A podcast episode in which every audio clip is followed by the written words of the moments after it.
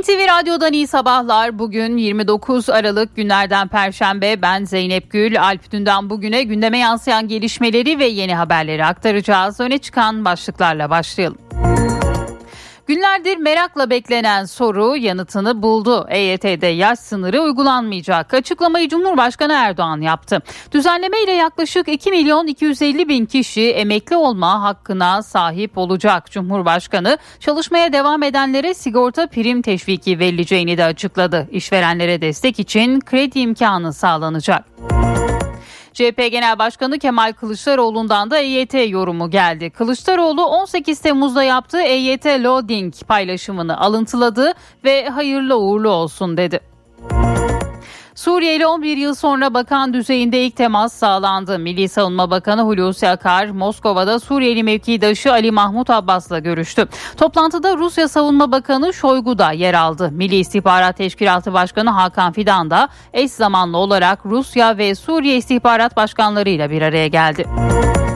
İstanbul Büyükşehir Belediye Başkanı Ekrem İmamoğlu'na Yüksek Seçim Kurulu üyelerine hakaret suçundan verilen 2 yıl 7 ay 15 gün hapis cezasının gerekçesi açıklandı. İstanbul Anadolu 7. Asliye Ceza Mahkemesi İmamoğlu'nun yargılamayı ciddiye almadığını ve olumsuz davranışları nedeniyle indirim uygulanmadığını da açıkladı. Ekrem İmamoğlu İçişleri Bakanlığı'nın yürüttüğü terör soruşturmasına ilişkin bir basın toplantısı düzenledi. İmamoğlu soruşturmaya konu olan belediye çalışanlarının bir kısmının eski başkan ve kayyum döneminde işe alındığını belirtti. Anayasa Mahkemesi'nin de işe alımlarla ilgili o dönemde güvenlik soruşturmasını iptal ettiğini dile getirdi. İmamoğlu'nun bu açıklamalarının ardından İçişleri Bakanı Süleyman Soylu da konuştu. İmamoğlu döneminde işe alınan 505 kişi hakkında terör irtibatı ve ittisakı tespit edildi edildiğini söyledi. İmamoğlu'nun yargıyı tehdit ettiğini ifade etti.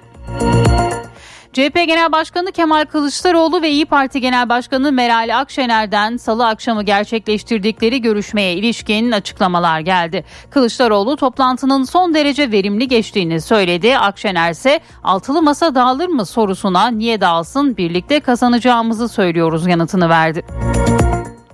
Türk lirasında mevduata sağlanan stopaj desteğinin süresi uzatıldı. Destek 30 Haziran 2023'te sona erecek. Karar resmi gazetede yayınlandı. Kosova Sırbistan gerilimine neden olan barikatlar kaldırılıyor. Açıklamayı Sırbistan Cumhurbaşkanı Vučić yaptı. Kosovalı Sırpların barikatların kaldırılmasının ardından gözaltına alınma ihtimalini değerlendiren Vučić, böyle bir durumda barikatları bir daha kaldırmamak üzere kuracaklarını belirttiler diye konuştu. Almanya'da cenazesi yanlışlıkla yakılan Türk vatandaşı Abdülkadir Sargın için Hanofa'da tören düzenlendi. Cenazenin karıştırılıp yakılmasından sorumlu olan hastanenin yönetimi ise yaşananlardan derin üzüntü duyulduğunu belirterek ailelerden özür diledi. Hastanede yaşlı kadına eziyet skandalında yeni bir gelişme yaşandı. İstanbul Ataşehir'de hasta kadının yüzüne para atarak kötü muamelede bulunan 4 kişi yapılan tutukluluk incelemesinin ardından adli kontrol şartıyla serbest bırakıldı. Bursa'da yaşları 2 ila 10 arasında değişen 4 çocuğuna işkence yapan anne ile baba tutuklanarak cezaevine gönderildi. Devlet korumasına alınan çocuklara yapılan işkence görüntüleri de ortaya çıktı. 2023 Aşık Veysel yılı ilan edildi. Cumhurbaşkanı Erdoğan yayınladığı genelgede sazı ve sözüyle dünya penceresinden insanlığa seslenen Aşık Veysel'i hürmetle ve rahmetle yad etmek üzere yıl boyunca yurt genelinde ve yurt dışında etkinlikler düzenlenecektir açıklamasında bulundu. Yılbaşı gecesi başkent Ray, Marmaray ve İzban ücretsiz olacak. Uygulama 1 Ocak 24'e kadar devam edecek.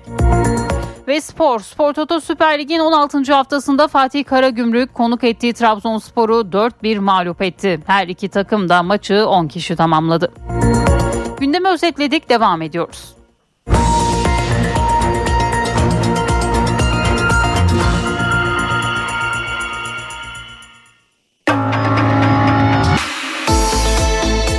İşe giderken gazetelerin gündemi.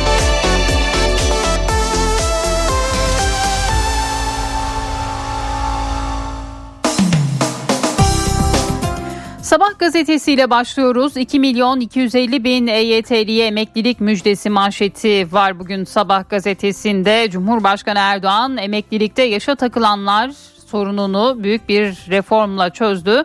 Yaş sınırı kaldırıldı. 2 milyon 250 bin çalışana emeklilik hakkı verildi deniliyor. Cumhurbaşkanı Erdoğan EYT'lilerin dört gözle beklediği müjdeyi verdi.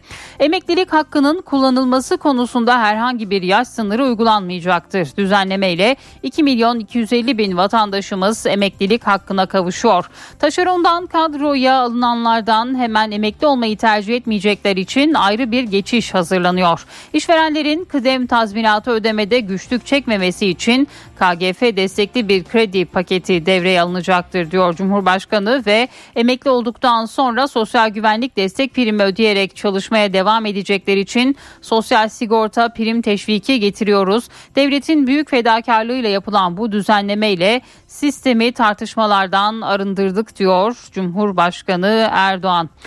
Bir diğer başlık Şam'la 11 yıl sonra ilk resmi temas. Milli Savunma Bakanı Akar ve MİT Başkanı Fidan Şam yönetimiyle 11 yıl sonra ilk teması Moskova'da gerçekleştirdi. Görüşmede Rusya ve Suriye Savunma Bakanı ile iki ülkenin istihbarat başkanları da yer aldı. Yine bu haberde sabahtaydı. Trabzonspor ağır yaralı bir diğer başlık. Fenerbahçe galibiyetiyle moral bulan Bordo Mavililer Karagümrük'e farklı mağlup oldu. Fırtınanın 8 maçlık yenilmezlik serisi de bitti diyor Sabah gazetesi. Hürriyetle devam edelim. Yaşa takılan kalmadı manşetini görüyoruz. Emeklilikte yaşa takılanların beklediği müjdeli haber geldi. 8 Eylül 1999 öncesi sigortalı olup prim ve süreyi dolduranlarda yaş şartı aranmayacak deniliyor ve Cumhurbaşkanı dün yaptığı açıklamalara Bugün manşetten yer veriliyor. Eski döneme de işlem yapın bir diğer başlık. İBB Başkanı Ekrem İmamoğlu kendinden önceki dönemde işe alınan 1800 kişi için güvenlik soruşturması istenmediğini söyledi. Suçlamaların bir mantığı varsa aynı suçu eski başkan AK Parti Li Mevlüt Uysal ve Vali Ali Yerlikaya da işlemişti yani İmamoğlu. Önceki yönetim zamanında sabıka kaydında silahlı terör örgütü üyeliği, bombalı terör eylemi gibi suçları olanların istidam edildiğini savundu diyor Hürriyet gazetesi. İmamoğlu arayıp yardım istedi. İçişleri Bakanı Süleyman Soylu'nun açıklamaları da bugün Hürriyet gazetesinin ilk sayfasında yer buluyor. İstanbul Büyükşehir Belediye Başkanı Ekrem İmamoğlu'na yanıt veren İçişleri Bakanı Süleyman Soylu da ilginç bir iddiada bulundu. Bakan Soylu, İmamoğlu saygılarını sunarak beni aradı, benden yardım istedi. CHP beni sevmiyor, bu konuda bana yardımcı olur musunuz diye ricası oldu dedi. İmamoğlu ise bunu ispat edersen ben, etmezsen sen istifa etmelisin yanıtını verdi diyor. Hürriyet gazetesi bugün. Eyvah Çinliler kapıyı açıyor bir diğer başlık salgın önlemlerini kaldıran vaka sayısının 2 milyonu bulduğu Çin'in kapılarını açacak olması dünyayı tedirgin etti. Çin 2 yıldır durdurduğu yabancılara vize, kendi vatandaşlarına pasaport verme işlemlerine yeniden başlayacak. Yeni bir salgından endişe eden Japonya ve Hindistan Çinlilerden test isteyecek. Amerika'da Çin vatandaşlarına negatif test zorunluluğu getirdi diyor Hürriyet bugün. Milliyetin manşetinde de EYT var. EYT'de yaş şartı yok başlığını görüyoruz. Bir diğer haberse ahlatlı belde ne konuşuldu başlığıyla duyuruluyor. Saraçhane'de tartışması sonrası aralarında soğuk rüzgarlar estiği ileri sürülen CHP lideri Kılıçdaroğlu ve İyi Parti lideri Akşener önceki akşam Çankaya'daki ahlatlı bel tesislerinde bir araya geldi. Kılıçdaroğlu'nun verimli bir toplantı oldu dediği öğrenildi deniliyor bugün Milliyet'te. Kavala'nın cezası onandı. Gezi Parkı davasında Osman Kavala'ya verilen ağırlaştırılmış müebbet hapis ve diğer 7 sanığa verilen 18'er yıl hapis cezaları İstanbul Bölge Adliye Mahkemesi 3. Ceza Dairesi tarafından onandı deniliyor bugün Milliyet'te. Fiyat uyarısı bir diğer başlık Ticaret Bakanlığı'nın esnaf odalarına yaptığı uyarıda üretici, tedarikçi ve perakende işletmeler tarafından bir mal veya hizmetin fiyatında fahiş artış yapılamayacağı yönündeki düzenlemelere dikkat çekildi. Uyarıda bir mal veya hizmetin fiyatında fahiş fiyat artışı yapanlar hakkında 148.607 liraya kadar ceza öngörüldüğü bildirildi deniliyor bugün Milliyet gazetesinde. Yeni Şafak gazetesinin manşetinde de EYT'de mutlu son başlığını görüyoruz. Bir diğer haberse Cumhurbaşkanı Erdoğan'ın Nobel'e aday gösterdik. Meclis Başkanı Mustafa Şentop, Cumhurbaşkanı Erdoğan'ı Rusya-Ukrayna arasındaki barış çabaları nedeniyle Nobel Barış Ödülü'ne aday gösterdiğini söyledi. Eski Almanya Şansölyesi Merkel'in UNESCO Barış Ödülü'ne layık görüldüğünü anımsatan Şentop, benim başvurum var farklı ülkelerden meclis başkanları ve milletvekillerinin başvuruları da olacak diye konuştu. Enerji donanması yine Yeni Şafak'ın bir diğer başlığı Türkiye Karadeniz'de gün, e, bugünkü ekonomik değeri 1 trilyon doları bulan 710 milyar metreküplük doğal gaz keşfinin sevincini yaşıyor. Türkiye Milli Enerji Politikası çerçevesinde son birkaç yılda genişleyip 51 gemiye ulaşan dev enerji filosuyla bu sonuca ulaştı. Karada ve denizde 8 bin personel de zamana karşı yarışıyor deniliyor bugün Yeni Şafak gazetesinde. Postanın manşetinde canım öğretmenim başlığını görüyoruz. Musa Tavşan Hakkari Yüksekova'nın bir dağ köyünde ücretli öğretmenlik yapıyor. Her gün okula at sırtında karla kaplı patikaları, tepeleri, dereleri aşarak ulaşıyor. Musa öğretmen öğrencilerime öğrettiğim tek kelime bile bana tüm bu zorluğu unutturuyor diyor. Bugün Musa öğretmenin hikayesi de postanın manşetinde yer buluyor. Film yapım e, film yapımcısına film gibi tuzak bir diğer haber.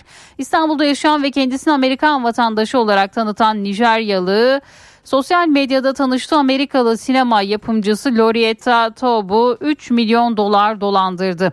Adının Alex Quinn olduğunu söyleyen Nijeryalı yüksek faiz yalanıyla 3 ay boyunca kadının parasını kendi hesabına aktardı. Dolandırıldığını anlayan Topsa soluğu Türkiye'de aldı e, dolandırıcıyla birlikte 4 kişi de yakalandı deniliyor bugün Posta gazetesinin ilk sayfasında. Baba vasiyeti dedi klimaları götürdü bir diğer başlık.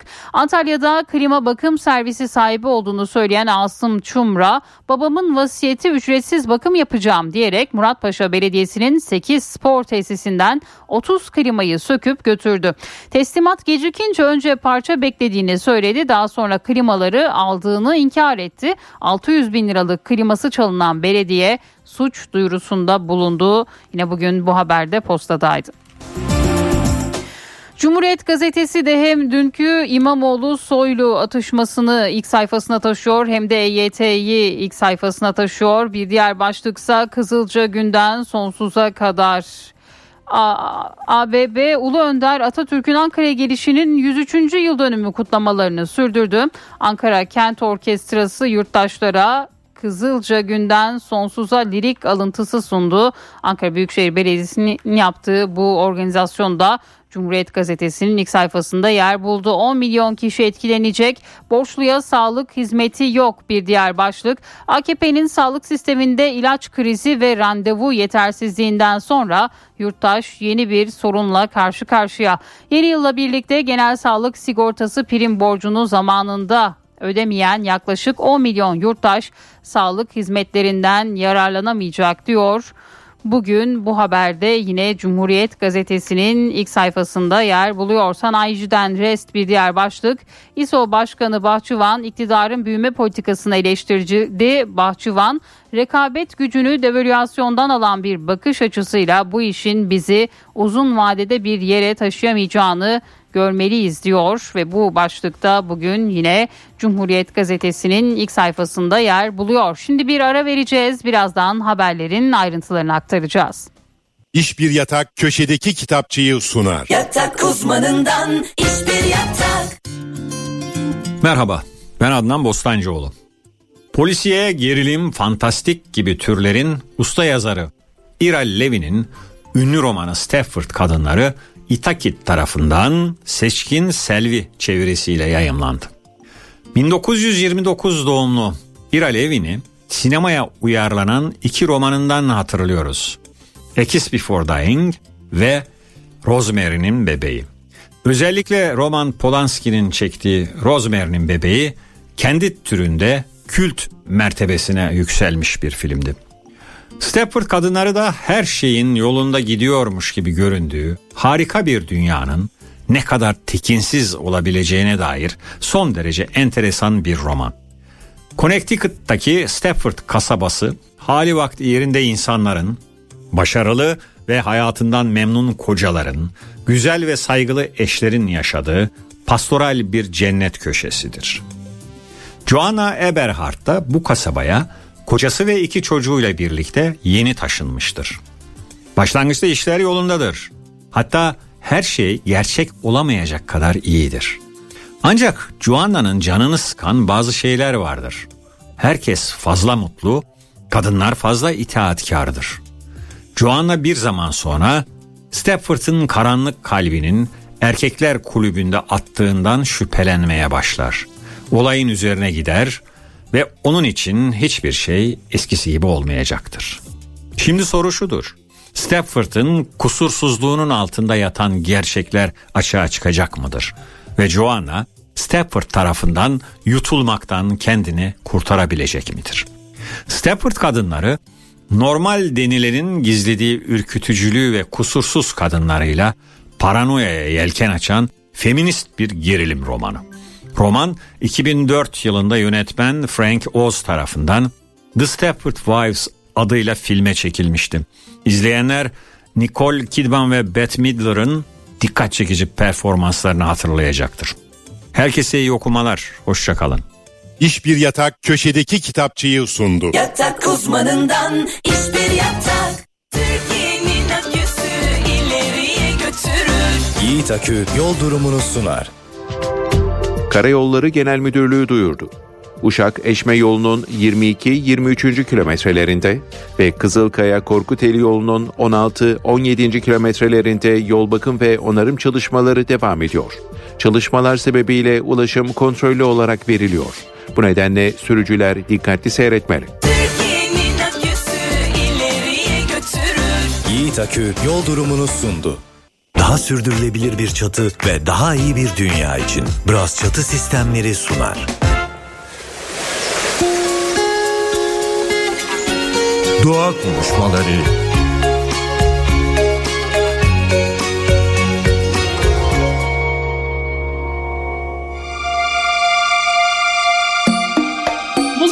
Konuğumuz aslında ilk programlarımızda kendisini konuk etmiştik. Doktor Akgün İlhan.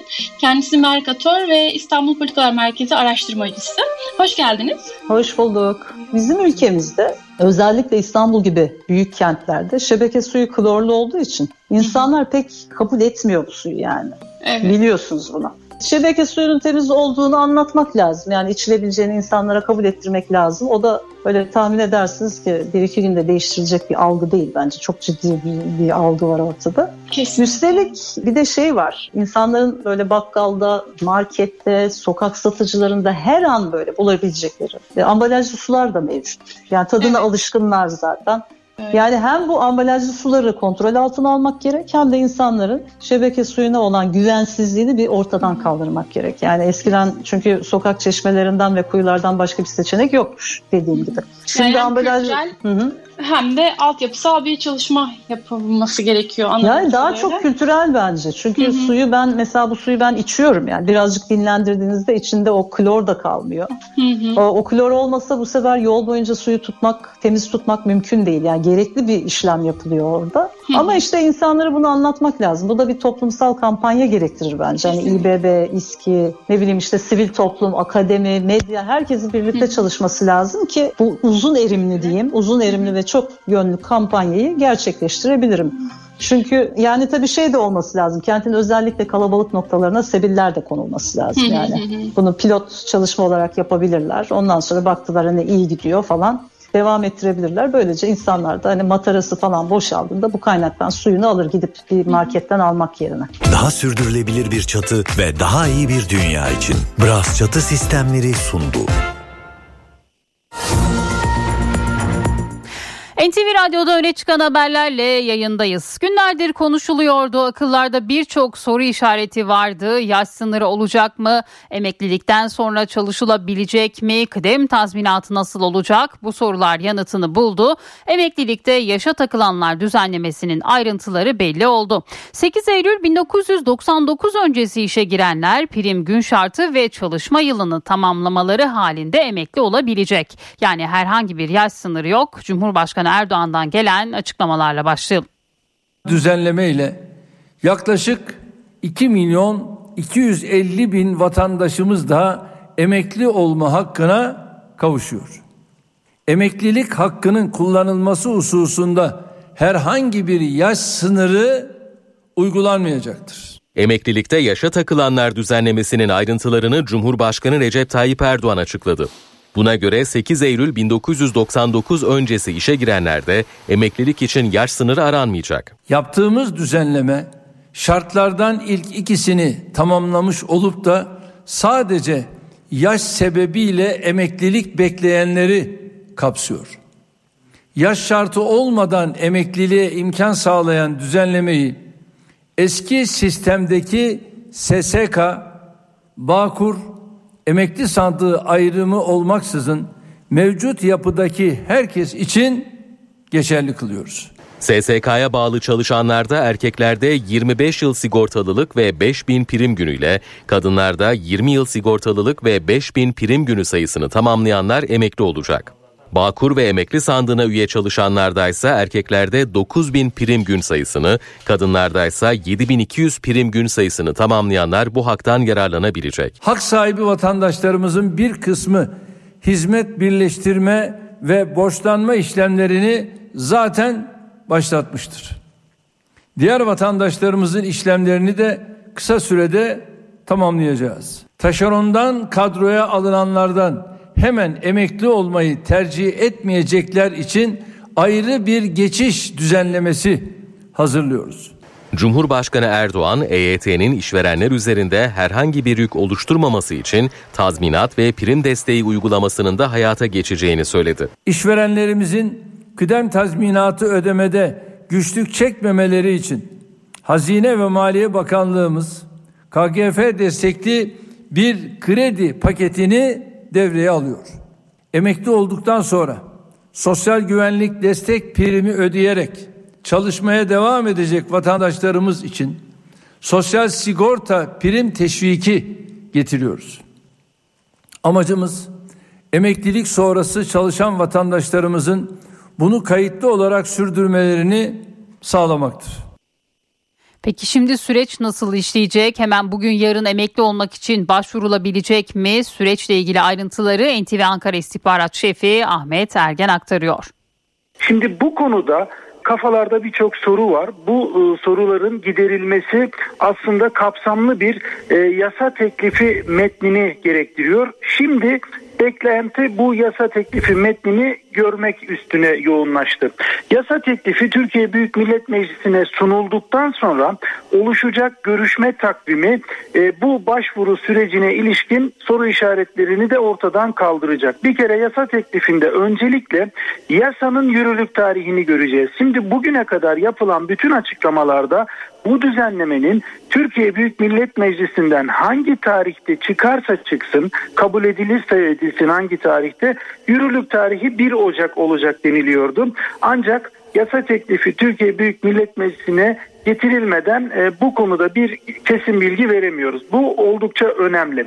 İkincisi yasa teklifinin meclise sunulma takvimine göre bir görüşme takvimi gerçekleşecek. Burada öncelikle yasa teklifi AK Parti grubuna gelecek. AK Parti grubunda değerlendirilip yasa teklifi haline gelecek bu düzenleme. Sonrasında meclis başkanlığına sunulacak. Meclis başkanlığı ilgili komisyon olarak plan ve bütçe komisyonuna sevk edecek. Plan ve bütçe komisyonunun en az iki gün beklemesi gerekiyor teklifi görüşebilmek için ve yine bizim komisyon yöneticilerinden edindiğimiz bilgiye göre e, meclise sevk edildikten sonra yasa teklifinin komisyona gelebilmesi için de 3 Ocak'ta meclisin e, çalışmalarına ara verdiği sürecin sonlanması gerekiyor. Şimdi bu takvimden baktığımız zaman eğer yasa teklifi hemen yarın ya da cuma gün ya da pazartesi gün Türkiye Büyük Millet Meclisi'ne sunulursa bu e, teklifin görüşmeleri komisyonda 5 Ocak itibariyle başlayabilir. Hızlı bir çalışmayla eğer bir alt komisyon süreci işlemezse bu da çok önemli bir ayrıntı.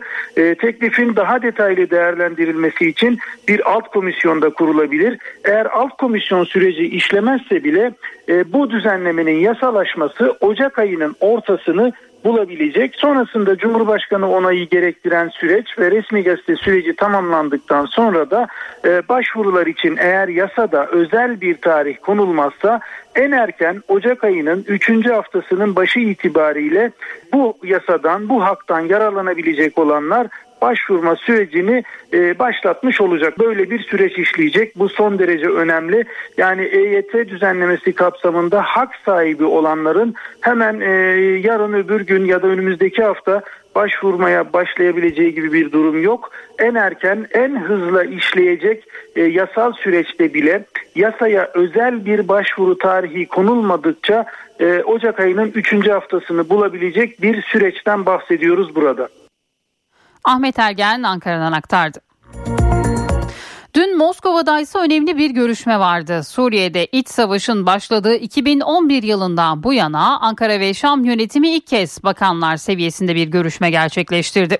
Milli Savunma Bakanı Hulusi Akar Moskova'da Suriyeli mevkidaşı Ali Mahmut Abbas'la bir araya geldi. Üçlü formatta gerçekleşen görüşmede Rusya Savunma Bakanı Şoygu'da yer aldı. Suriye ile 11 yıl sonra bakan düzeyinde ilk temas sağlandı. Milli Savunma Bakanı Hulusi Akar, Moskova'da Suriyeli mevkidaşı Ali Mahmud Abbas'la bir araya geldi. Bakan Akar, beraberinde Milli İstihbarat Teşkilatı Başkanı Hakan Fidan'la birlikte Rusya'nın başkenti Moskova'ya gitti. Akar'ın Suriye Savunma Bakanı Ali Mahmud Abbas'la görüşmesi üçlü formatta yapıldı. Toplantıda Rusya Savunma Bakanı Sergey Shoigu da yer aldı. Milli İstihbarat Teşkilatı Başkanı Hakan Fidan da eş zamanlı olarak Rusya ve Suriye istihbarat başkanlarıyla bir araya geldi.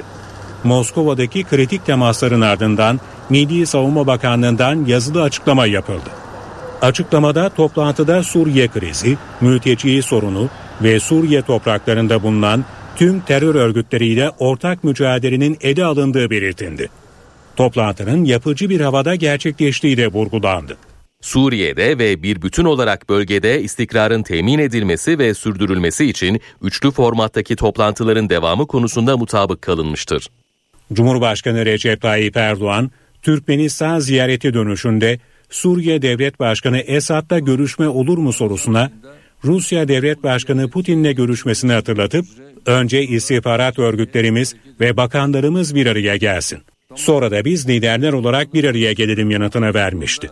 Moskova'da Türkiye ile Suriye arasında bakan düzeyinde sağlanan temas bu açıdan da kritik önem taşıyor. İstanbul Anadolu 7. Asliye Ceza Mahkemesi İstanbul Büyükşehir Belediye Başkanı Ekrem İmamoğlu'na Yüksek Seçim Kurulu üyelerine hakaret suçundan verilen 2 yıl 7 ay 15 gün hapis cezasının gerekçesini açıkladı. Kararda İmamoğlu'nun YSK üyelerine hakaret suçunu basın önünde işlediği, Yüksek Seçim Kurulu üyelerinin onur, şeref ve saygınlığını rencide edecek şekilde hakaret ettiği kaydedildi. İmamoğlu'nun yargılamayı ciddiye almaması ve olumsuz davranışları nedeniyle indirim uygulanmadığı söylendi.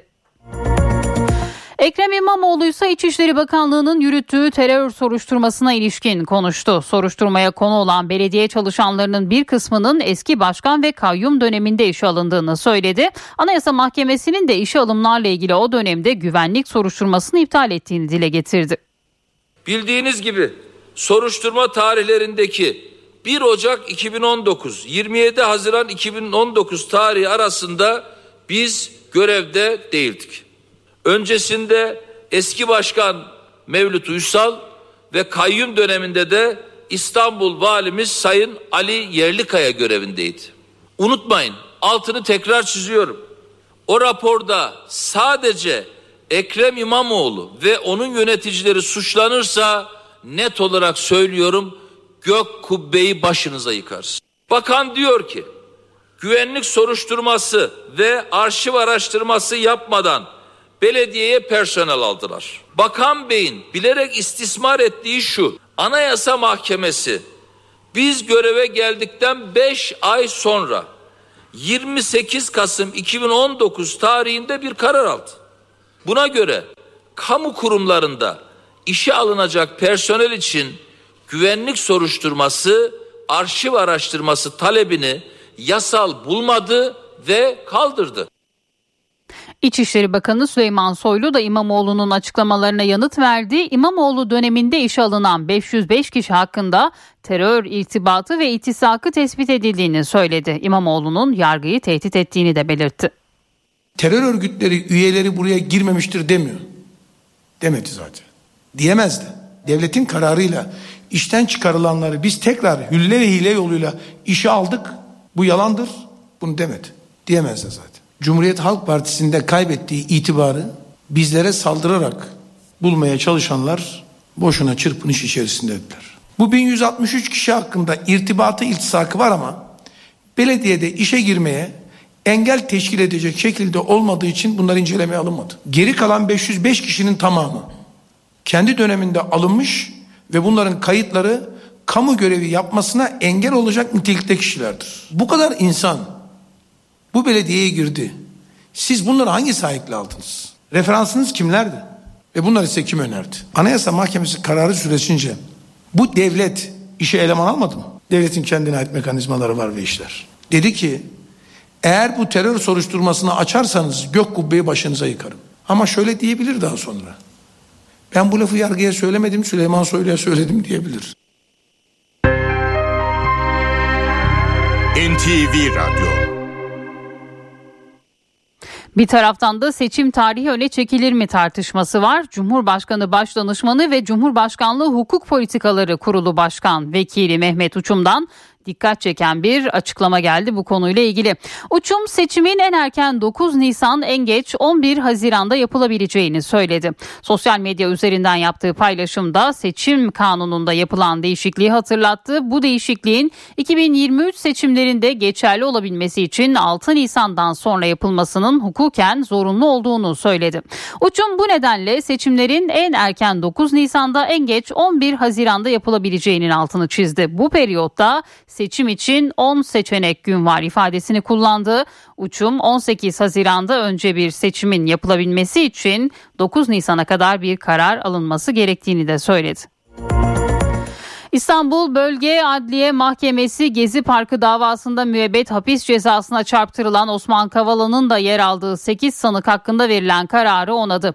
Mahkeme 25 Nisan'da verilen kararla sanıklar, avukatları ve müdahillerin yaptığı istinaf başvurularını inceledi. Osman Kavala ve diğer 7 sanık için verilen cezaları yerinde buldu. İstanbul 13. Ağır Ceza Mahkemesi tutuklu sanık Osman Kavala'yı Türkiye Cumhuriyeti hükümetini ortadan kaldırmaya teşebbüs suçundan ağırlaştırılmış müebbet müebbet hapis cezasına çarptırmıştı.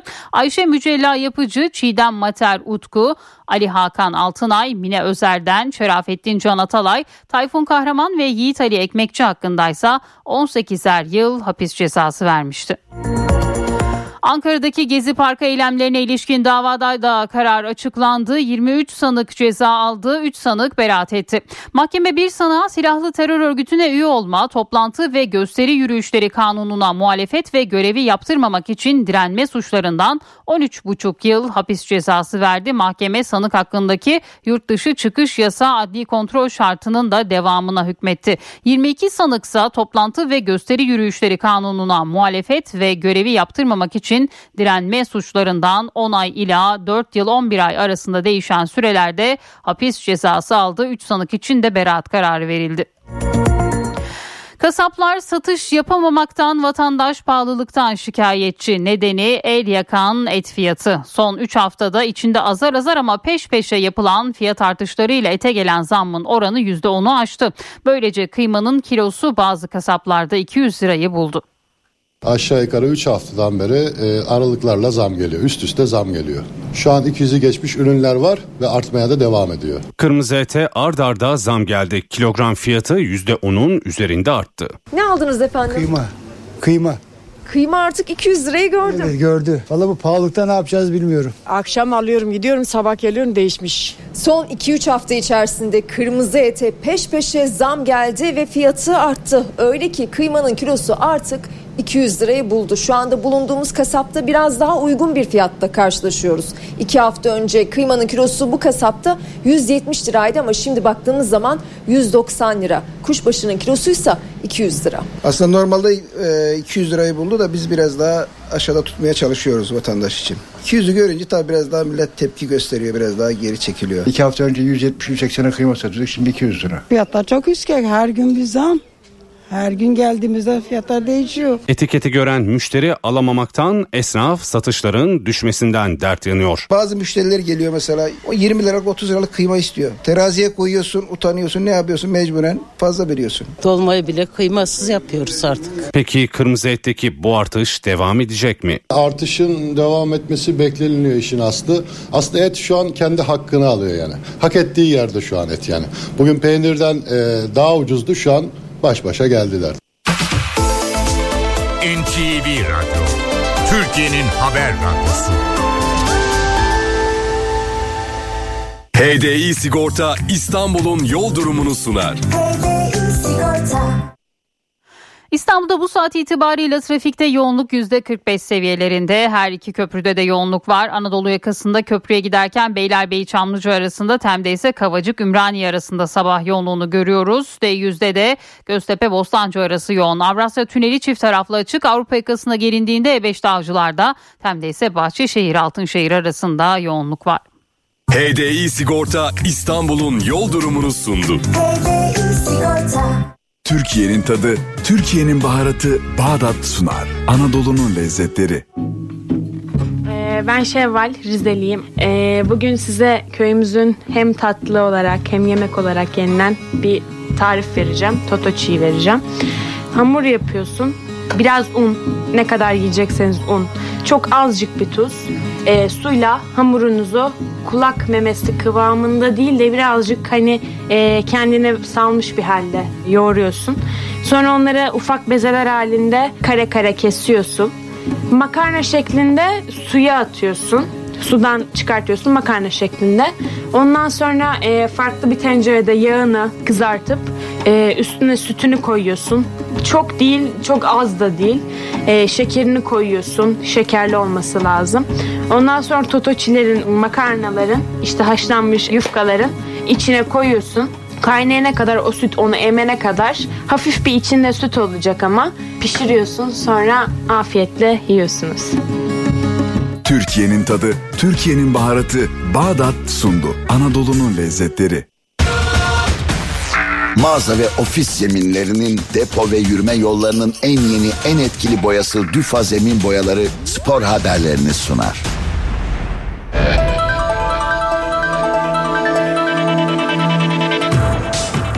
Geçen hafta Fenerbahçe'yi yenerek zirveye yaklaşan Trabzonspor'un yükselişi uzun sürmedi. Bordo Mavililer Vavakars Fatih Karagümrük deplasmanında 4-1 yenildi. Trabzonspor 45. dakikada Batra'nın, Karagümrük ise 56. dakikada Koley'in kırmızı kart görmesiyle 10 kişi kaldı. Bordo Mavililer bu sonuçta ligde 8 hafta sonra yenildi. 16. haftanın ikinci gün programında dün iki maç daha oynandı. Korendon Alanya Spor, Yukatel Kayseri Spor'u 3-1, İstanbul Spor'da Kasımpaşa'yı 2-1 mağlup etti. Galatasaray Spor Toto Süper Lig'in 16. haftasında bugün Demir Grup Sivas Spor'a konuk olacak. Sarı Kırmızılarda 5 futbolcu forma giyemeyecek. Galatasaray galibiyet serisini 5 maça çıkarmanın ve zirvedeki yerini korumanın peşinde. Liderlik koltuğundayız. Ee, Burada kalmak e, istiyoruz. Sarı Kırmızılar Spor Toto Süper Lig'in 16. haftasında Demir Grup Sivas Spor'a konuk olacak.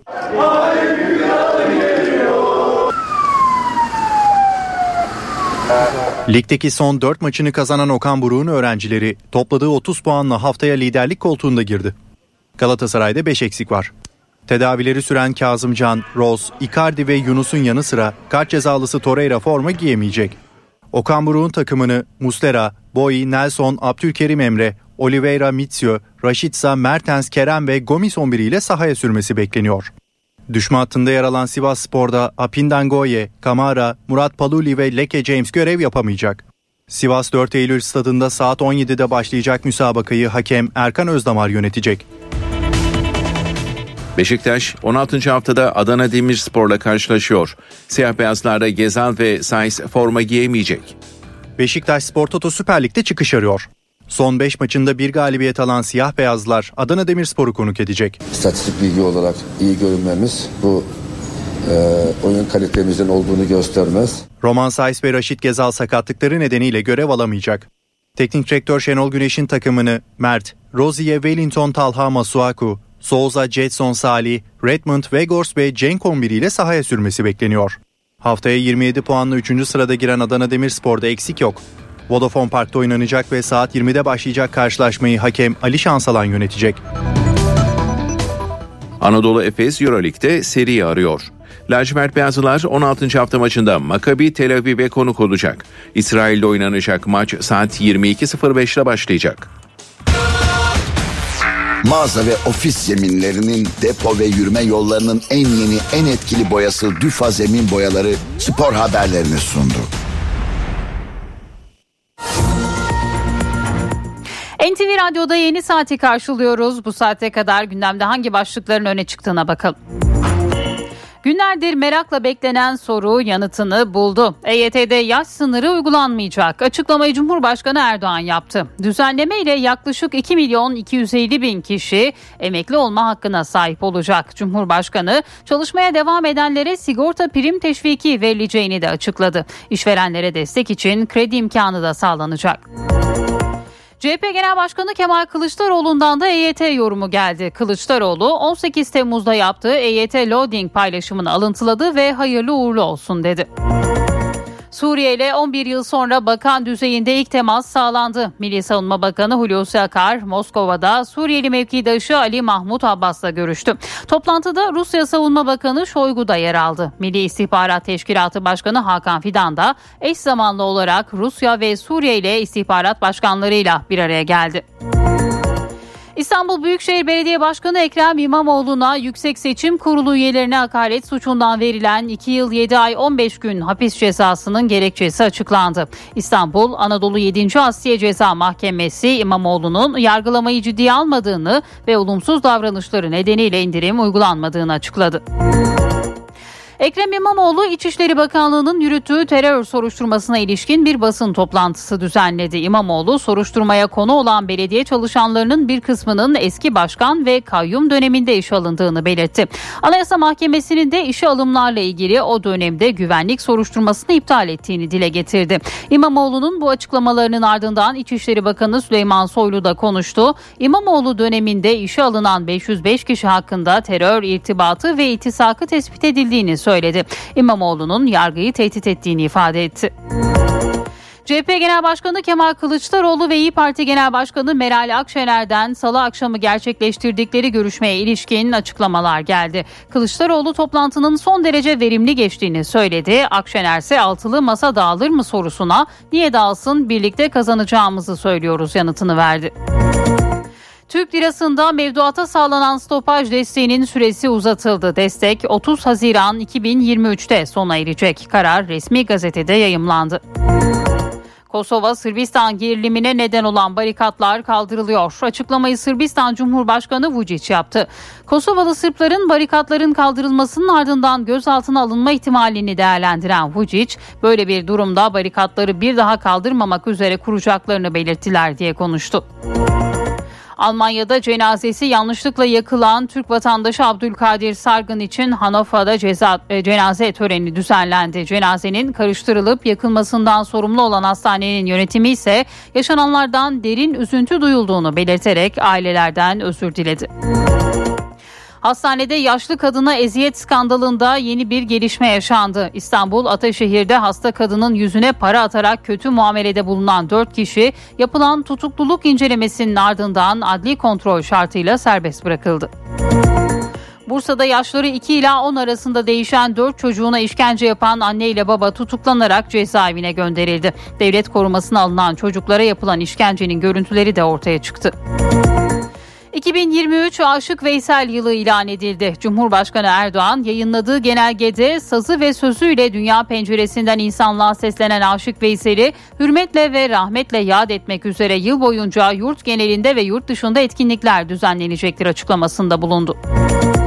Yılbaşı gecesi başkent Ray, Marmaray ve İzban ücretsiz olacak. Uygulama 1 Ocak 24'e kadar devam edecek. Ve spor. Spor Toto Süper Lig'in 16. haftasında Fatih Karagümrük konuk ettiği Trabzonspor'u 4-1 mağlup etti. Her iki takım da maçı 10 kişi tamamladı. Bu sabahın öne çıkan başlıkları böyleydi. Devam edelim.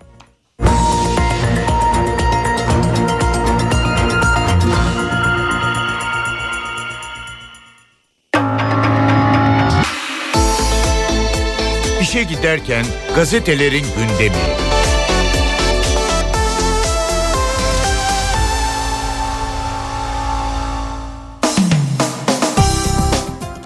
Sabah gazetesiyle başlıyoruz. 2 milyon 250 bin EYT'li emeklilik müjdesi manşeti yer alıyor. Sabah gazetesinde bugün Cumhurbaşkanı Erdoğan emeklilikte yaşa takılanlar sorununu büyük bir reformla çözdü.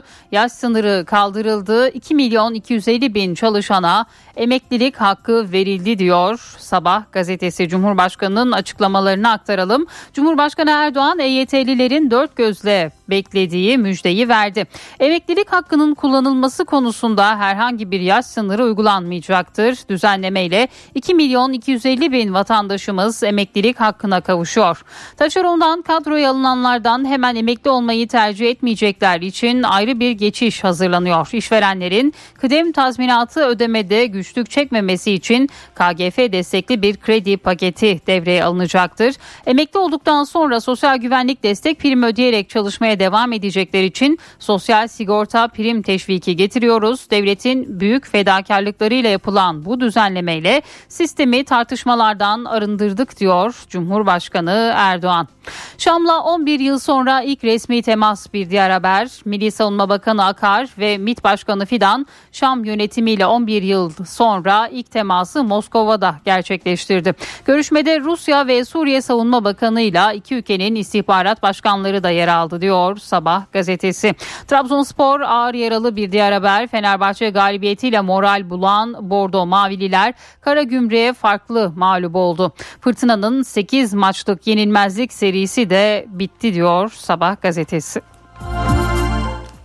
Hürriyet'in manşetinde yaşa takılan kalmadı başlığını görüyoruz. Emeklilikte yaşa takılanların beklediği müjdeli haber geldi. 8 Eylül 1999 öncesi sigortalı olup prim ve süreyi dolduranlarda yaş şartı aranmayacak deniliyor ve Cumhurbaşkanı'nın yaptığı açıklamalarda bugün Hürriyet'in manşetinde yer buluyor.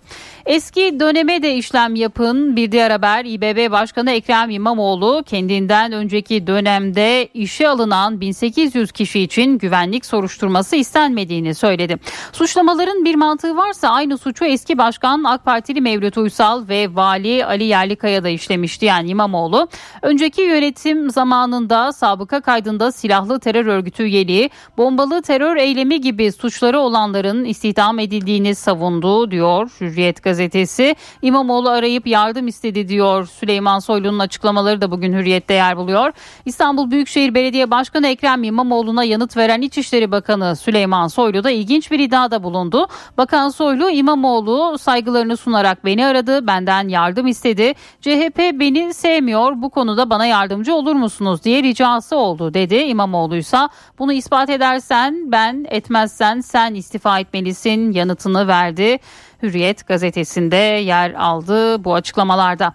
Eyvah Çinliler kapıyı açıyor bir diğer haber. Salgın dönem e, önlemlerini kaldıran vaka sayısının 2 milyonu bulduğu Çin'in kapılarını açacak olması dünyayı tedirgin etti. Çin 2 yıldır durdurduğu yabancılara vize, kendi vatandaşlarına pasaport verme işlemlerine yeniden başlayacak. Yeni bir salgından endişe eden Japonya ve Hindistan Çinlilerden test isteyecek. Amerika'da Çin vatandaşlarına negatif test zorunluluğu getirdi diyor Hürriyet bugün.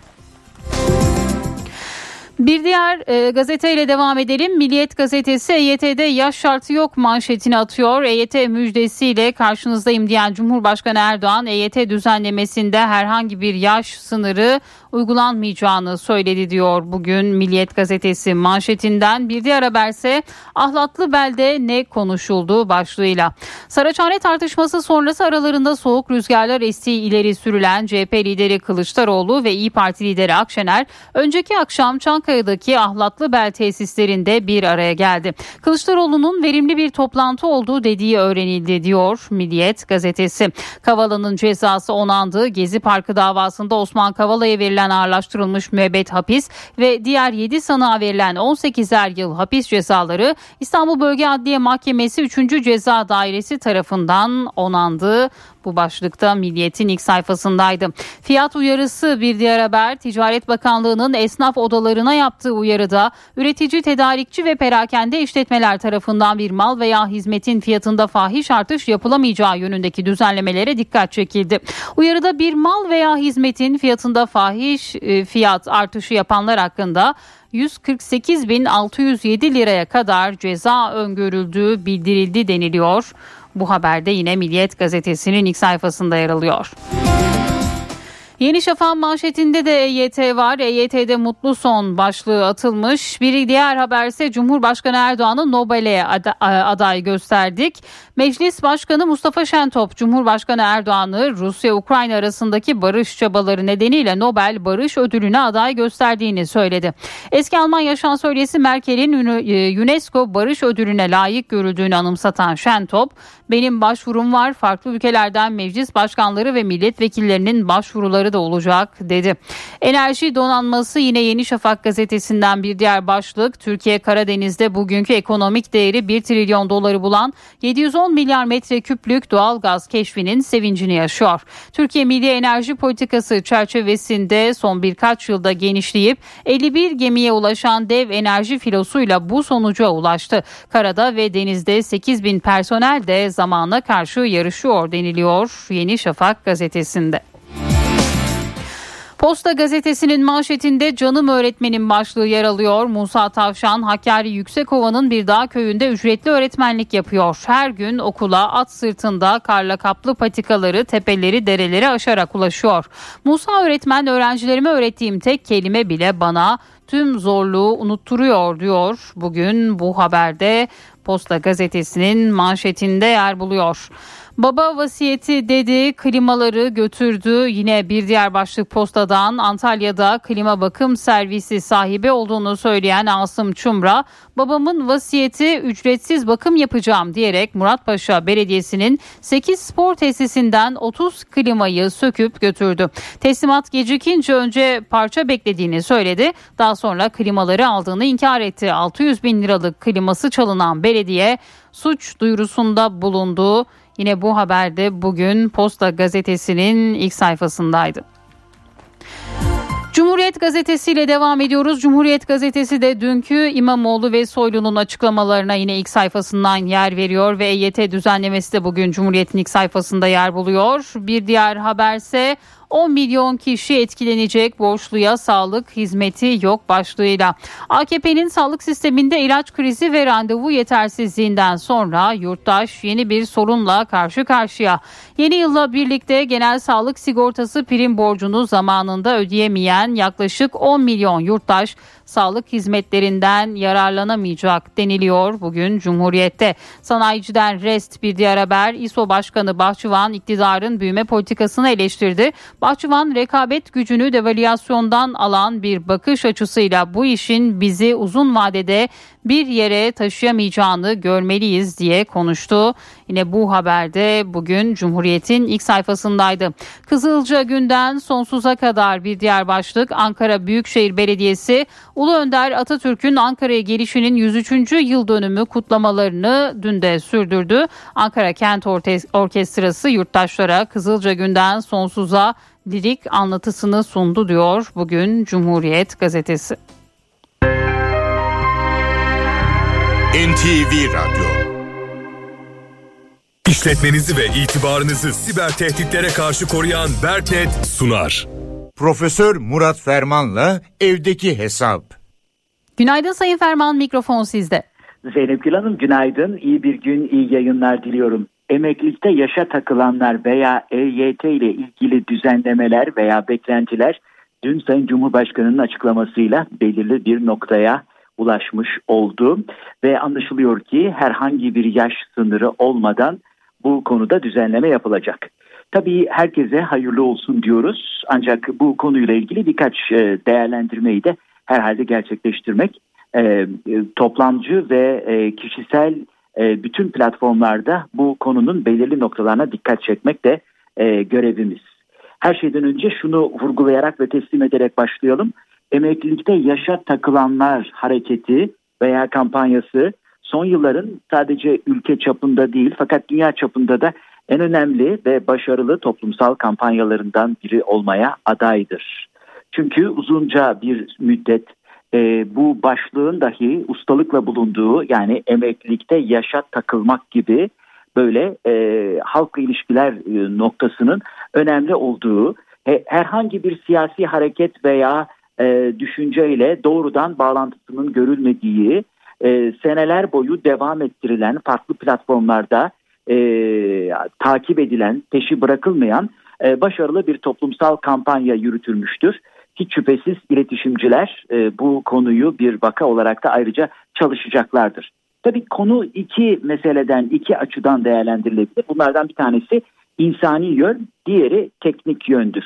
İnsani bakımdan elbette insanlar e, belirli bir süre sonra prim ödemek suretiyle katkıda bulundukları emeklilik hakkını kazanmak isterler. Sosyal güvenlik sisteminin bir parçası olmak isterler. Bu gayet insani ve e, saygıyla karşılanması gereken bir e, duruştur. Nitekim e, sayıları milyonlar ifade edilen vatandaşımızın da sonuçta bu haklarına, bu insani emellerine ulaştığı görülüyor. Bir de olayın teknik tarafı var. Bu mesele bir aktüerya sorunudur. Çünkü netice itibariyle e, tıpkı sigortacılıkta veya diğer böyle senelere sari olan prim toplayarak sonra geri ödeme mekanizmalarında olduğu gibi bu iş bir hesap kitap meselesidir. E, Türkiye'de sosyal güvenlik sistemiyle ilgili düzenlemeleri bu kampanya ve diğer tartışmalar gölgesinde belki bir parça geride bıraktık. Bir hatırlatalım. 1986 yılında 10 Ocak 1986 tarihinde 3246 sayılı kanunla Özal döneminde ilk defa emeklilikte kadınlara 55, e, erkeklere 60 yaş şartı getirilerek genç yaşta emeklilik sona erdirilmişti. E, biliyorsunuz bu aktüerya yani teknik bakımdan e, ele alındığında dün Sayın Cumhurbaşkanı'nın da işaret, işaret ettiği gibi sosyal güvenlik sistemleri içerisindeki prim temelli emeklilik hakkı söz konusu olduğunda 3 parametre var. Bunlardan bir tanesi süre, ikincisi yaş, e, üçüncüsü de ödenen prim günü. Şimdi bu EYT meselesinde yaş sınırı ortadan kaldırıldı. Bu yaş sınırı da e, dediğimiz gibi 3246 sayılı kanunla 1986 yılında getirilmişti. Sonra 1992 yılında bir başka düzenleme oldu. Bu düzenleme çerçevesinde e, takip eden 1999 yılında da e, tekrar bu yaş sınırı getirildi. Onun için hep e, gene bu kampanya çerçevesinde hepimiz e, muttali olduk. 1 Eylül 1999 tarihi önemli. Yani e, elbette bu konuyu şu bakımdan hatırlatmak istiyoruz. E, netice itibariyle bir kere bu sistemde müdahaleler yapılır. E, normal rutin bozulursa aktüarya hesaplarına e, müdahale edilirse türlü çeşitli zamanlarda benzer kampanyalarla hatta intibak e, talepleriyle e, bu işin ince ayarları devam edecektir. Keşke ince ayarlarla halledilebilir bir mesele olsa. E, normalde Türkiye'de son 10 yıl içerisinde her sene 350-400 bin kişi emeklilik hakkı kazanmış. Şimdi sadece Ocak'ta 2 milyon 250 bin kişi emekli olacak. Bu sayının 4 milyona ulaşması bekleniliyor. Yani Şubat itibariyle 2 milyona aşkın kişi emekli maaşı almaya başlayacak. Tabii bu işin istihdam meselesi de var. Ee, özellikle bu durumdaki insanlar e, çok e, ehil, e, bilhassa e, özel sektörde e, katma değer üreten insanlar. Bunlar emekli olup tekrar çalışmaya devam etmezlerse iş kaybı ne olacak, yetenek kaybı ne olacak? Bununla da ilgili bir takım düzenleyici ve teşvik edici tedbirler gündeme getirildi. E, o bakımdan e, sonuç olarak şunu söyleyelim. E, şimdi e, emekli ve aktif çalışan sayımız e, rasyosunda e, emekli lehine bir bozulma meydana gelecek. Bunun sürdürülmesi için, sürdürülebilir bir sosyal güvenlik sistemi için hesap kitabın herhalde yeniden yapılması gerekiyor. O bakımdan herkese hayırlı olsun. E, emeklilikte yaşa takılanlar sorunu bu haliyle şimdi en azından yasal sürece girmiş gözüküyor. Bu genel değerlendirme ve bilgi paylaşımı çerçevesinde değerli dinleyenlerimize katma değeri yüksek ve yüksek katma değerli bir gün diliyor. Huzurlarınızdan hürmetlerle ayrılıyorum. Profesör Murat Ferman'la evdeki hesap. İşletmenizi ve itibarınızı siber tehditlere karşı koruyan Berknet sundu. Dünya markası Bras çatı sistemleri finans bültenini sunar. Borsa İstanbul Yüz Endeksi 5345 seviyelerinde dolar 18.71 euro 19.93'ten işlem görüyor. Euro dolar paritesi 1.06 altının onzu 1808 dolar. Kapalı çarşıda gram altın 1088 çeyrek altın 1799 liradan satılıyor. Brent petrolün varil fiyatı ise 83 dolar. Dünya markası Bras çatı sistemleri finans bültenini sundu. Estetiğin ruhunu duvarlarınıza taşıyan Sandeko boya hava durumunu sunar. Eşsiz boya, eşsiz mekanlar. Sandeko. Ülkede yağsız, sisli, puslu bir hava var. Yeni yılda kurak ve mevsime göre ılık başlayacak. Marmara'da pus ve güneş bir arada bugün İstanbul 14 derece. İç Anadolu'da da günün büyük bölümünde pus ve don etkili. Güneşte görülecek sıcaklık 8 derece olacak Ankara'da. Ege bolca güneşli rüzgar zayıf. Bodrum ve sahillerde sıcaklık 20 dereceyi buluyor. İzmir ılık 18-19 dereceleri görüyor bugün. Akdeniz ve Güneydoğu'da hava açık. Doğu Anadolu'da havanın açmasıyla şiddetli don var. Karadeniz Karadeniz'de ise hava soğuk, bulutlar yoğunlukta. Estetiğin ruhunu duvarlarınıza taşıyan Sandeko boya hava durumunu sundu. Eşsiz boya, eşsiz mekanlar. Sandeko. Kısa bir ara verelim. Birazdan yine burada olacağız. İş bir yatak köşedeki kitapçıyı sunar. Yatak uzmanından iş bir yatak. Merhaba. Ben Adnan Bostancıoğlu.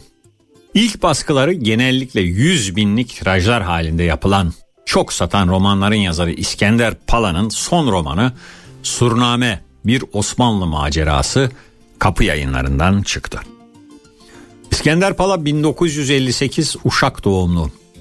İstanbul Üniversitesi Edebiyat Fakültesini bitiren Pala, akademik çalışmalarını divan edebiyatı üzerine yaptı ve bu alanda profesör oldu. Divan edebiyatının yeniden anlaşılıp sevilebilmesi için çok sayıda makale, deneme, hikayeler ve gazete yazıları yazdı. Pala'nın romanlarından bazıları Babil'de Ölüm, İstanbul'da Aşk, Katre-i Matem, Mihmandar, Karun ve Anarşist, Akşam Yıldızı, Kervan ve A71.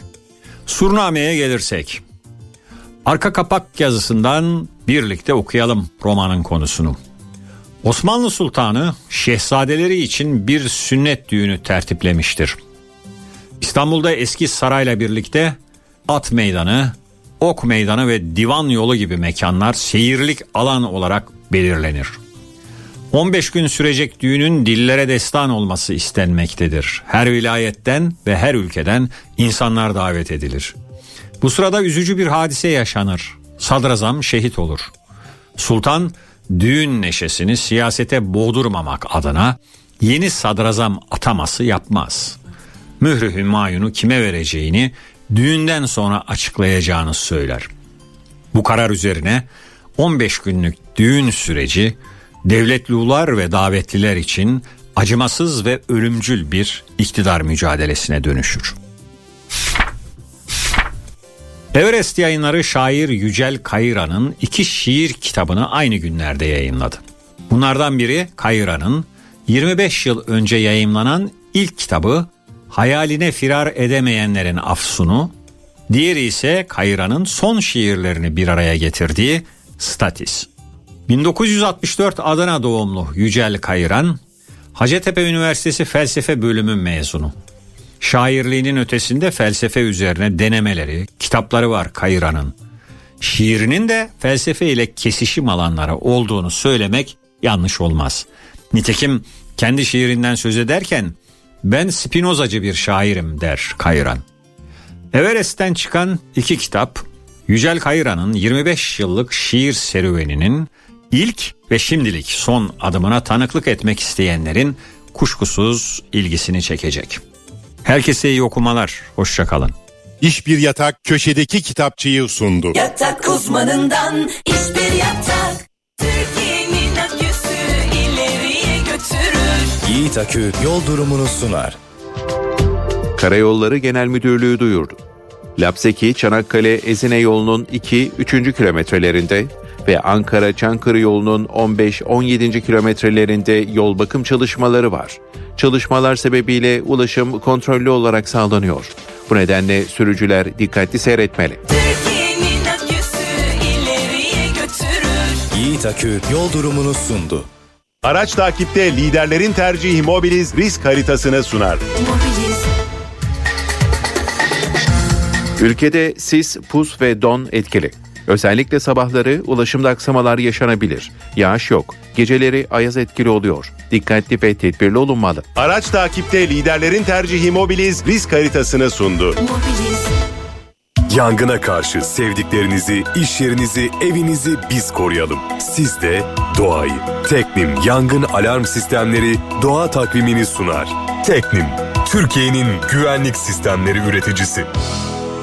Bugün 29 Aralık 2022 Perşembe. NTV Radyo iyi günler diler. Yeni yıla girerken önemli bir karar alıp nesli tehlikede olan bir hayvanı evlat edinebilir, korunmasına katkıda bulunabilir ya da sevdiğinize yılbaşı hediyesi olarak mesela bir panda hediye edebilirsiniz. Doğal Hayatı Koruma Vakfı'nın çalışmalarına destek olmak için www.org.tr adresine girmeniz yeterli. Buradan panda, deniz kaplumbağası, saz kedisi, koala, imparator penguen, orangutan, turna, kaplan, kutup ayısı, orfoz ya da bir yunusu evlat edinmek, korunmasına katkıda bulunmak mümkün. Teknim Yangın Alarm Sistemleri doğa takvimini sundu. Teknim, Türkiye'nin güvenlik sistemleri üreticisi. NTV Radyo, Türkiye'nin haber radyosu.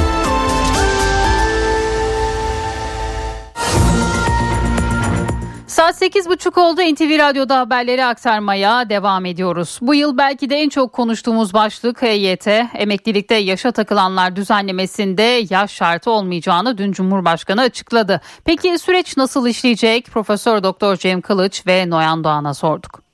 Emeklilikte yaşa takılanlar yani EYT olarak bilinen bu düzenleme nihai halini almıştır. Beklenen açıklama Cumhurbaşkanı Recep Tayyip Erdoğan'dan geldi. EYT'de yaş şartı kalktı. Böylelikle 2 milyon 250 bin kişi emeklilik hakkı elde edecek. Profesör Doktor Cem Kılıç, EYT'nin kimleri kapsayacağı sorusuna yanıt verdi. Eğer herhangi bir yaş sınırı gelmiş olsaydı EYT içerisinde ikinci bir EYT söz konusu olacaktı. Bu ortadan kalktı ve 8 Eylül 1999 öncesinde yani 4447 sayılı yasayla gelmiş yasa öncesinde işe girdiklerinde hangi koşullar geçerliyse onlarla vatandaşımız emekli olabilecek. Kadınlarda işte biliyorsunuz 20 yıl, erkeklerde 25 yıl sigortalık süresi ve 5000 prim günü vardı. Ee, 5000 gün sağlanmamışsa ne zaman 5000 gün tamamlanırsa o zaman yine bu kapsam içerisine girilecektir. Yani bu bir kerelik verilmiş ya da belirli bir tarihe kadar kullanılacak bir hak değil. Bu tamamen 8 Eylül 1999'da getirilen 4447 ile getirilen düzenlemenin ortadan kaldırılmasıdır. Bu bağlamda da bu iki hususa da riayet edilirse elbette ki e, bir an önce emekli aylığı için müracaatta bulunmanın ben daha doğru olacağını düşünüyorum. Gazeteci Noyan Doğansa işverene yönelik sağlanacak KGF destekli kredinin avantaj yaratacağının altını çizdi. Tabii işverene sağlanan imkanlar da çok doğru. Yani kredi garanti ve KGF destekli kıdem tazminatı için bir kredi verilmesi. Aynı zamanda e, sosyal güvenlik destek priminin yani çalışan artık bundan sonra EYT'den emekli olup da çalışan kişiler için işverenler yüksek prim ödemeyecekler. Mevcut sigortalı çalışanlar gibi ödeyecekler. Bu da çok ciddi bir avantaj sağlayacaktır. Hem işverene hem de çalışana. Sosyal güvenlik uzmanı Okan Güray Bülbül ise askerlik görevinden sonra sigortalı olmuş kişilerin haklarına yönelik görüşlerini paylaştı. Askerlik borçlanmasında şöyle bir ayrıntı var. Kişi önce askere gitmiş, daha sonra sigortalı olmuş ise askerliğini borçlanarak ilk kez sigortalı olduğu tarihi borçlandığı gün sayısı kadar geriye götürebilir. SSK'lılar için konuşuyorum. Şimdi yoğunluğun en çok yaşanacağı nokta sosyal güvenlik kurumları. Oralarda da bir ön hazırlık yapıldı. Aksam olmaması için bazı önlemler de alındı. Merkezlerde ilave personel görevlendirildi. Ancak yine de yoğunluk sürüyor. Bakalım EYT kararı sonrası ilk mesai gününde son durum ne? Ahmet Örsoğlu aktarıyor. Kalabalık e, saat 5.30-6'dan beri burada bekleyenlerin sayısı yavaş yavaş artmaya başladı. E, erkenden işlemlerini halletmek isteyen, durumunu sorgulamak isteyen vatandaşlar kurumların önünde yoğunluk oluşturuyor. Önce e, Sosyal Çalışma ve Sosyal Güvenlik Bakanlığı'nın bugünü düşünerek aldığı önlemlerden bahsetmek gerekiyor. ilk gün yoğunluk yaşanacağı düşünüldüğü için bu yoğunluğu azaltmak için bazı önlemler alındı. Onlardan bazıları öncelikle başvuruların e-devlet üzerinden yapılabilmesi için yeni bir portal açıldı. Hızlı ve sorunsuz bir şekilde yapılabilmesi için altyapı hazır hale getirildi. Yine bununla beraber sunucu kapasiteleri arttırıldı. Bilgi işlem altyapısının güçlendirilmesine yönelik adımlar atıldı ve yine e, aklında soru işareti olanların o sorularını yanıtlamak için de tanıtıcı videolar hazırlandı. Yine emeklilik merkezlerinin sayısı arttırıldı. Özellikle İstanbul, İzmir ve Ankara gibi şehirlerde sayıların çok daha fazla arttırıldığını söyleyelim. Başka birimlerdeki personeller yine emeklilik başvurularının yapılacağı merkezlere kaydırıldı. Tabii ki bir meclis süreci olacak. Önce bu yasa tasarısı meclise gidecek. Bu hafta içinde meclise sunulması ve kabul edilmesi bekleniyor. Kabul edildikten sonra da başvuru süreci başlayacak. Ancak bu kalabalık neden henüz başvuru süreci başlamadıysa ve askerlik borçlanması yapmak isteyen vatandaşlar bu kalabalığı oluşturuyorlar. Yayın öncesinde kendilerine mikrofon tuttuk. Ee, gerçekten de neredeyse tamamı doğum ve askerlik borçlanması için bekliyor. Kimi kızı için, kimi de eşi için gelenler var. Onları da söylemekte fayda var. Önümüzdeki saat dilimi içerisinde bu kalabalığın çok daha fazla artması bekleniyor. Yine mesai öncesi kurum çalışanları da buraya geldi. Sadece biraz önce ifade ettim bu kurumda çalışanlar değil diğer kurumdaki personeller de artık emeklilik için başvuru alan merkezlere yönlendirilmiş durumda ve biraz önce ifade ettiğim gibi bu kalabalığın önümüzdeki saat dilimi içerisinde çok daha fazla artması bekleniyor. Ahmet Örsoğlu İstanbul Un Kapanı'ndan aktardı. Dün Moskova'da da kritik bir görüşme vardı. Suriye ile 11 yıl sonra bakan düzeyinde ilk temas sağlandı. Milli Savunma Bakanı Hulusi Akar Moskova'da Suriyeli mevkidaşı Ali Mahmut Abbas'la bir araya geldi. Görüşme üçlü formatta yapıldı. Toplantıda Rusya Savunma Bakanı Şoygu da yer aldı. Milli İstihbarat Teşkilatı Başkanı Hakan Fidan da eş zamanlı olarak Rusya ve Suriye istihbarat başkanlarıyla bir araya geldi. Moskova'daki kritik temasların ardından Milli Savunma Bakanlığı'ndan bir yazılı açıklama yapıldı yapıldı. Açıklamada toplantıda Suriye krizi, mülteci sorunu ve Suriye topraklarında bulunan tüm terör örgütleriyle ortak mücadelenin ele alındığı belirtildi. Toplantının yapıcı bir havada gerçekleştiği de vurgulandı. İstanbul Büyükşehir Belediye Başkanı Ekrem İmamoğlu'na Yüksek Seçim Kurulu üyelerine hakaret suçundan verilen 2 yıl 7 ay 15 gün hapis cezasının gerekçesi açıklandı. Gerekçeli kararda dikkat çeken ayrıntılar var. İstanbul Büyükşehir Belediye Başkanı Ekrem İmamoğlu'na Yüksek Seçim Kurulu üyelerine hakaret suçundan verilen 2 yıl 7 ay 15 gün hapis cezasının gerekçesi açıklandı. İstanbul Anadolu 7. Asliye Ceza Mahkemesi'nin hazırladığı kararda İmamoğlu'nun Yüksek Seçim Kurulu üyelerine hakaret suçunu basın önünde işlediği, Yüksek Seçim Kurulu üyelerinin onur, şeref ve saygınlığını rencide edecek şekilde hakaret ettiği kaydedildi. İmamoğlu'nun sözlerine başlarken İçişleri Bakanı Süleyman Soylu'ya cevap verdiği ancak sözün muhatabının Yüksek Seçim Kurulu üyeleri olduğunun açık olduğu vurgulandı. Ahmak sözlüğünün aptal, geri zekalı anlamında kullanıldığı kanaatine varılmıştır denildi. İmamoğlu'nun yargılamayı ciddiye almaması ve olumsuz davranışları nedeniyle indirim uygulanmadığı da anlatıldı. Kararda Ekrem İmamoğlu'nun Ordu valisine hakaret suçundan adli para cezası aldığı da hatırlatıldı. Bu durumun mahkemede olumsuz bir kanaat oluşturduğu belirtildi. Mahkeme gerekçeli kararında çok tartışılan ilk hakimin değişmesi konusuna da değindi. Sanık avukatları nedeniyle önceki hakimin bitirip karar verebileceği dava dosyasını gereksiz taleplerle meşgul ederek duruşmaların sürekli ileri atıldığı anlaşılmaktadır ifadeleri kullanıldı.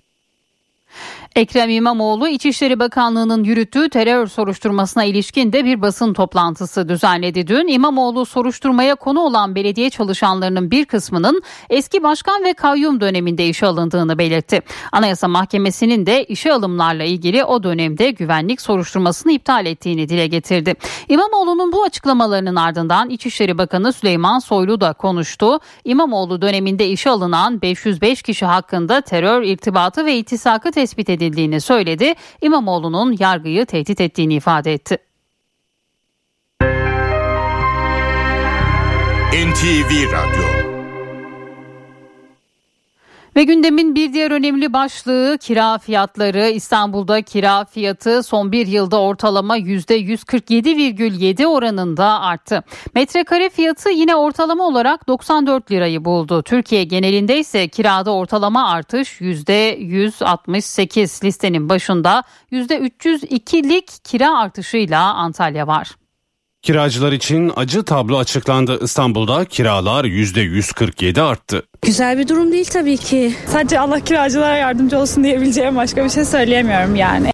Araştırmayı Bahçeşehir Üniversitesi Ekonomik Toplumsal Araştırmalar Merkezi yaptı. Konut kiralarıyla ilgili yeni bir rapor hazırlandı. Araştırmaya göre ülke genelinde kira fiyatları son bir yılda %168 arttı. Metrekare başına 67 lira oldu. 3,5'tu şu anda 15 bin lira 20 bin lira. Rapora göre İstanbul'da kira fiyatları %147,7 arttı. Ortalama kiralık metrekare fiyatı ise 94 lira oldu. Yani 80 metrekarelik bir dairenin kirası ortalama 7528 liraya çıktı. Bayağı yükseldi yani. Geçen sene atıyorum 1000 lira olan kira şu an 2500 civarında.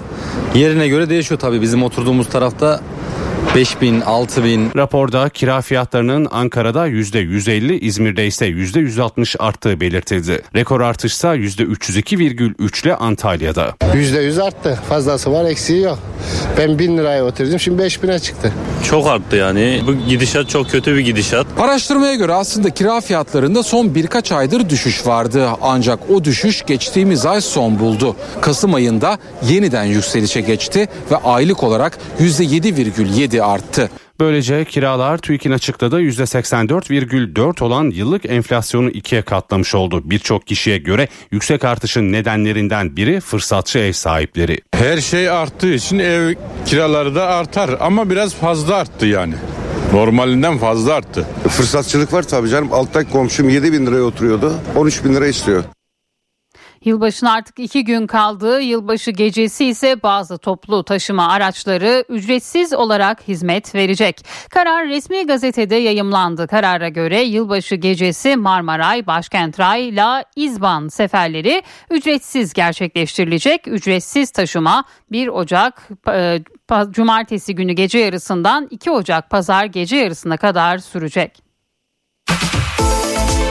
NTV Radyo Türkiye'nin haber radyosu. HDI Sigorta İstanbul'un yol durumunu sunar. HDI Sigorta İstanbul'da bu saat itibariyle trafikte yoğunluk %54 seviyelerinde. Her iki köprüde yoğunluk var. Anadolu yakasında köprüye giderken Beylerbeyi Çamlıca arasında Tem'de ise Kavacık Ümraniye arasında trafik yoğunluğu gözleniyor. D100'de Göztepe Bostancı arası yoğun. Avrasya Tüneli çift taraflı açık. Avrupa yakasına gelindiğinde E5'te Avcılar Yeni Bosna Tem'de ise Esenyurt Halkalı arasında bir yoğunluk var. HDI Sigorta İstanbul'un yol durumunu sundu. HDI Sigorta